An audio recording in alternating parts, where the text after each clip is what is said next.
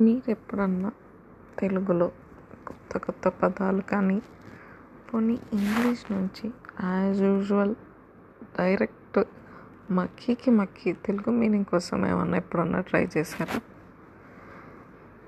For example ఎగ్జాంపుల్నే తీసుకుంటే ఎగ్జాంపుల్ని ఏమంటాం తెలుగులో ఉదాహరణ. ఇప్పుడు తెలుగు నుంచి ఇంగ్లీష్కి తీసుకోండి. రాచిప్ప. రాచిప్పని ఇంగ్లీష్లో ఏమంటారు? అంటే యాజ్ యూజువల్ మక్కీకి మక్కి. దించితే అనువదించితే రా కమ్ చిప్ప bowl come bowl bowl bowl. విచిత్రంగా ఉంది కదా పేరు కంబౌల్ కంబౌ బౌ అని. బాగుంటుందండి మన భాష మన తెలుగు. బాగుంటాయి. మన జనరేషన్స్కి చదవటం రాయటం నేర్పించాలి ఎలాగైనా మన నెక్స్ట్ జనరేషన్స్కి. ఈ కరోనా పుణ్యమా అని మామూలు స్కూళ్ళకే సరిగ్గా లేదు. ఇంకా వీళ్ళకి తెలుగు ఏం నేర్పిస్తారు వీళ్ళు ఏం నేర్చుకుంటారు? కనీసం మాట్లాడటానికన్నా అందరికీ వస్తే బాగుండు అనిపిస్తుంది నాకు కొన్నిసార్లు. కానీ తప్పదు కదా.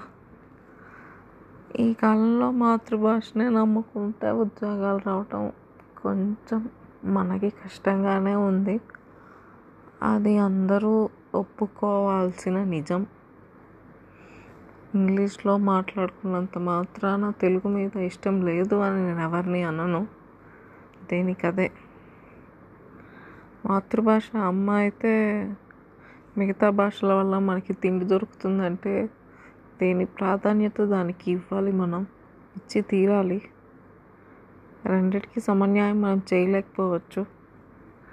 కానీ వీలైనంత వరకు మీకు కుదిరినంత వరకు మన పిల్లలకి మన వాళ్ళకి తెలుగులో మాట్లాడటానికి ప్రయత్నించండి.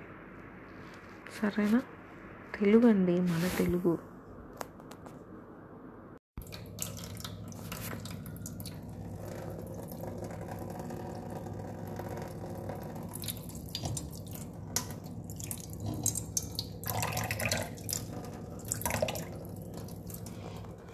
సౌండ్ ఎలా ఉంది? ఈ సౌండ్ మీకు ఎప్పుడన్నా విన్నారా ఒక్క చీకట్లో వాటర్ సౌండ్ని ఎప్పుడన్నా భయం వేసిందా మీకు?